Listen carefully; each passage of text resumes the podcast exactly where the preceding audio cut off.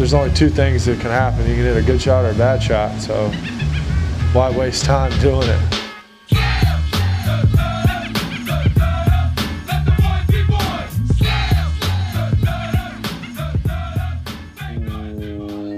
What's up, everybody? Um, it's a beautiful Pi Day here. We're recording. It's Selection Sunday, or it was. It's now over.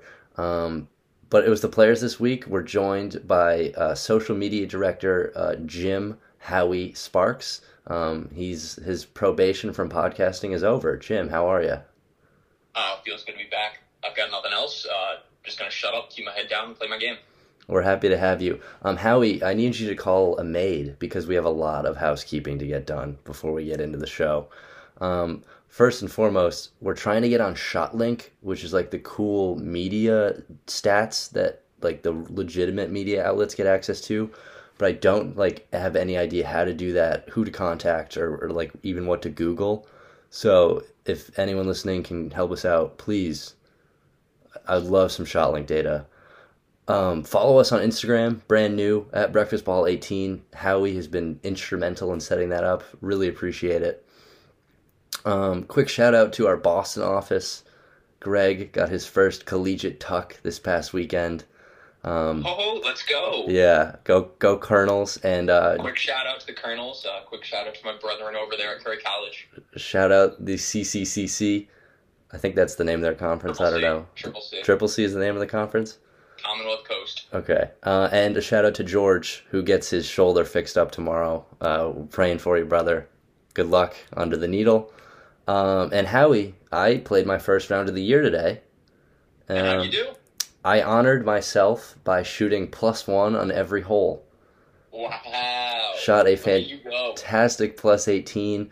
But, you know, it was the first round of the year. I'm not mad.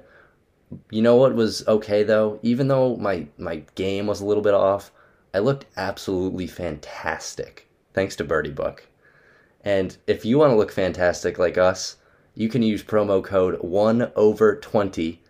That's 1 over 20. Spell out the words 1 and over and then the number 20 to get 20% off your Birdie Book order, which you will absolutely love because the merch is fantastic. Okay, that was a lot of housekeeping. This episode might be more housekeeping than anything else. Monday morning. Yeah, Sorry? I said, yeah, you know, right? Don't interrupt me. Christ. Don't interrupt me ever again. You know what? I'm sorry. Okay. I'm trying to be better. I am, and I'm just not doing it. Monday morning breakfast sandwich, uh, good compliment sandwich. JT, the ball striker, holy balls. Um, I think he gained like 13 strokes gained. Uh, 11 of them were strokes gained tee to green. He actually lost strokes gained putting on the weekend, but he get. I mean, it was a disgusting ball striking performance. Shout out to Titleist. Um, watching JT hit mid irons and woods is like the absolute best part of golf for me. I love watching him, and shout out to Titleist. Um, no free ads, no reason I'm doing that, but shout out Titleist. Uh, bad uh, when the reporter made JT cry after he won. That was really rude. I don't, I didn't see a need for that. See, See, I disagree. I actually I thought it was a very emotional moment. Now, I only caught a little bit of it, so I obviously you've got a little more knowledge on it than me. But they were asking about his grandfather, correct? No, yes, I, it was a super emotional moment, but I didn't feel a need to steer into it. Like I, I felt like it was emotional enough on its own, and I feel like JT might have gotten to the tears on his own. But the interviewer yeah. was like, "Your grandpa just died. Tell me about it." Like I yeah, it was it was a little um it was a little bit of a. Uh, it, was, a little jarring. Yeah, it, it, it, like um, it should have. That being said, I still think the reporter would have gotten there either way because that's just. I mean, that's what sports try and do. They try and pull the emotions out of a player, especially after a big moment. So, I actually kind of enjoyed it, not for the fact of his complete. It was just showing all the emotions of the moment, especially at that stage. Sawgrass winning the players. I mean, plus he. Uh, look how he played this week. I mean, I'd be I'd be trying to pull every question out of him too, making it one of the greatest moments of his career. Howie, he the man has won a major. I listen. I, I, understand that. Don't get me wrong. I do, but he's coming off. He's coming off this players' championship. They want to ask him about his grandfather. They want to get the emotions out of him. The players is to some the fifth major. Uh, if we're really if we're really talking as the travelers, but like I don't know. I, my personal opinion on it is it wasn't that bad of a move. I actually sided with the reporter more so. You're biased because you're in the media. You're in the business, so You know, right? everyone take that with a grain of salt.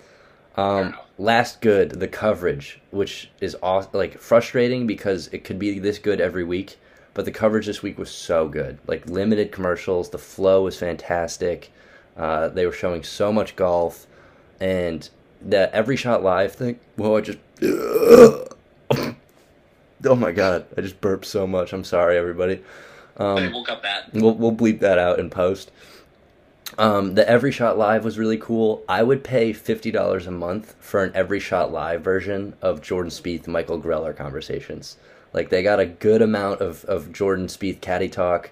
It was very fun to listen to that, um, and I would really love to see more of that. And something else that you're going to see more of is this podcast after commercial.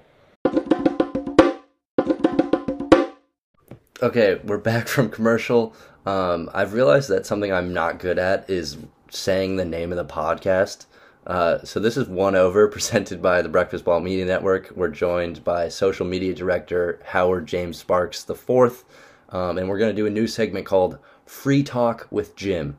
Jim, you get as much time as you want, uh, as long as it's under a minute of uninterrupted time. I will not speak. You have the floor. Go for it. All right. So first things first. Paul Casey had a great week. He was my pick to win going in. Jim, I'm Um, Jim. I'm going to cut you off right there. Actually, um, Okay. Paul Casey is one of my least favorite people on tour now because of Saudi Arabia. Uh, Go for Okay. it. Keep going. Keep going.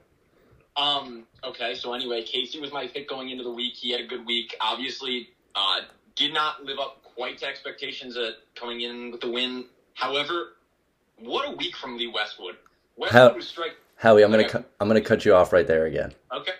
Uh, I, I did want to talk about how fun it's been to watch Lee Westwood, uh, especially today when he had like his D game and he shot like a. oh, I'm gonna look. It was like a. I might. He might have finished even.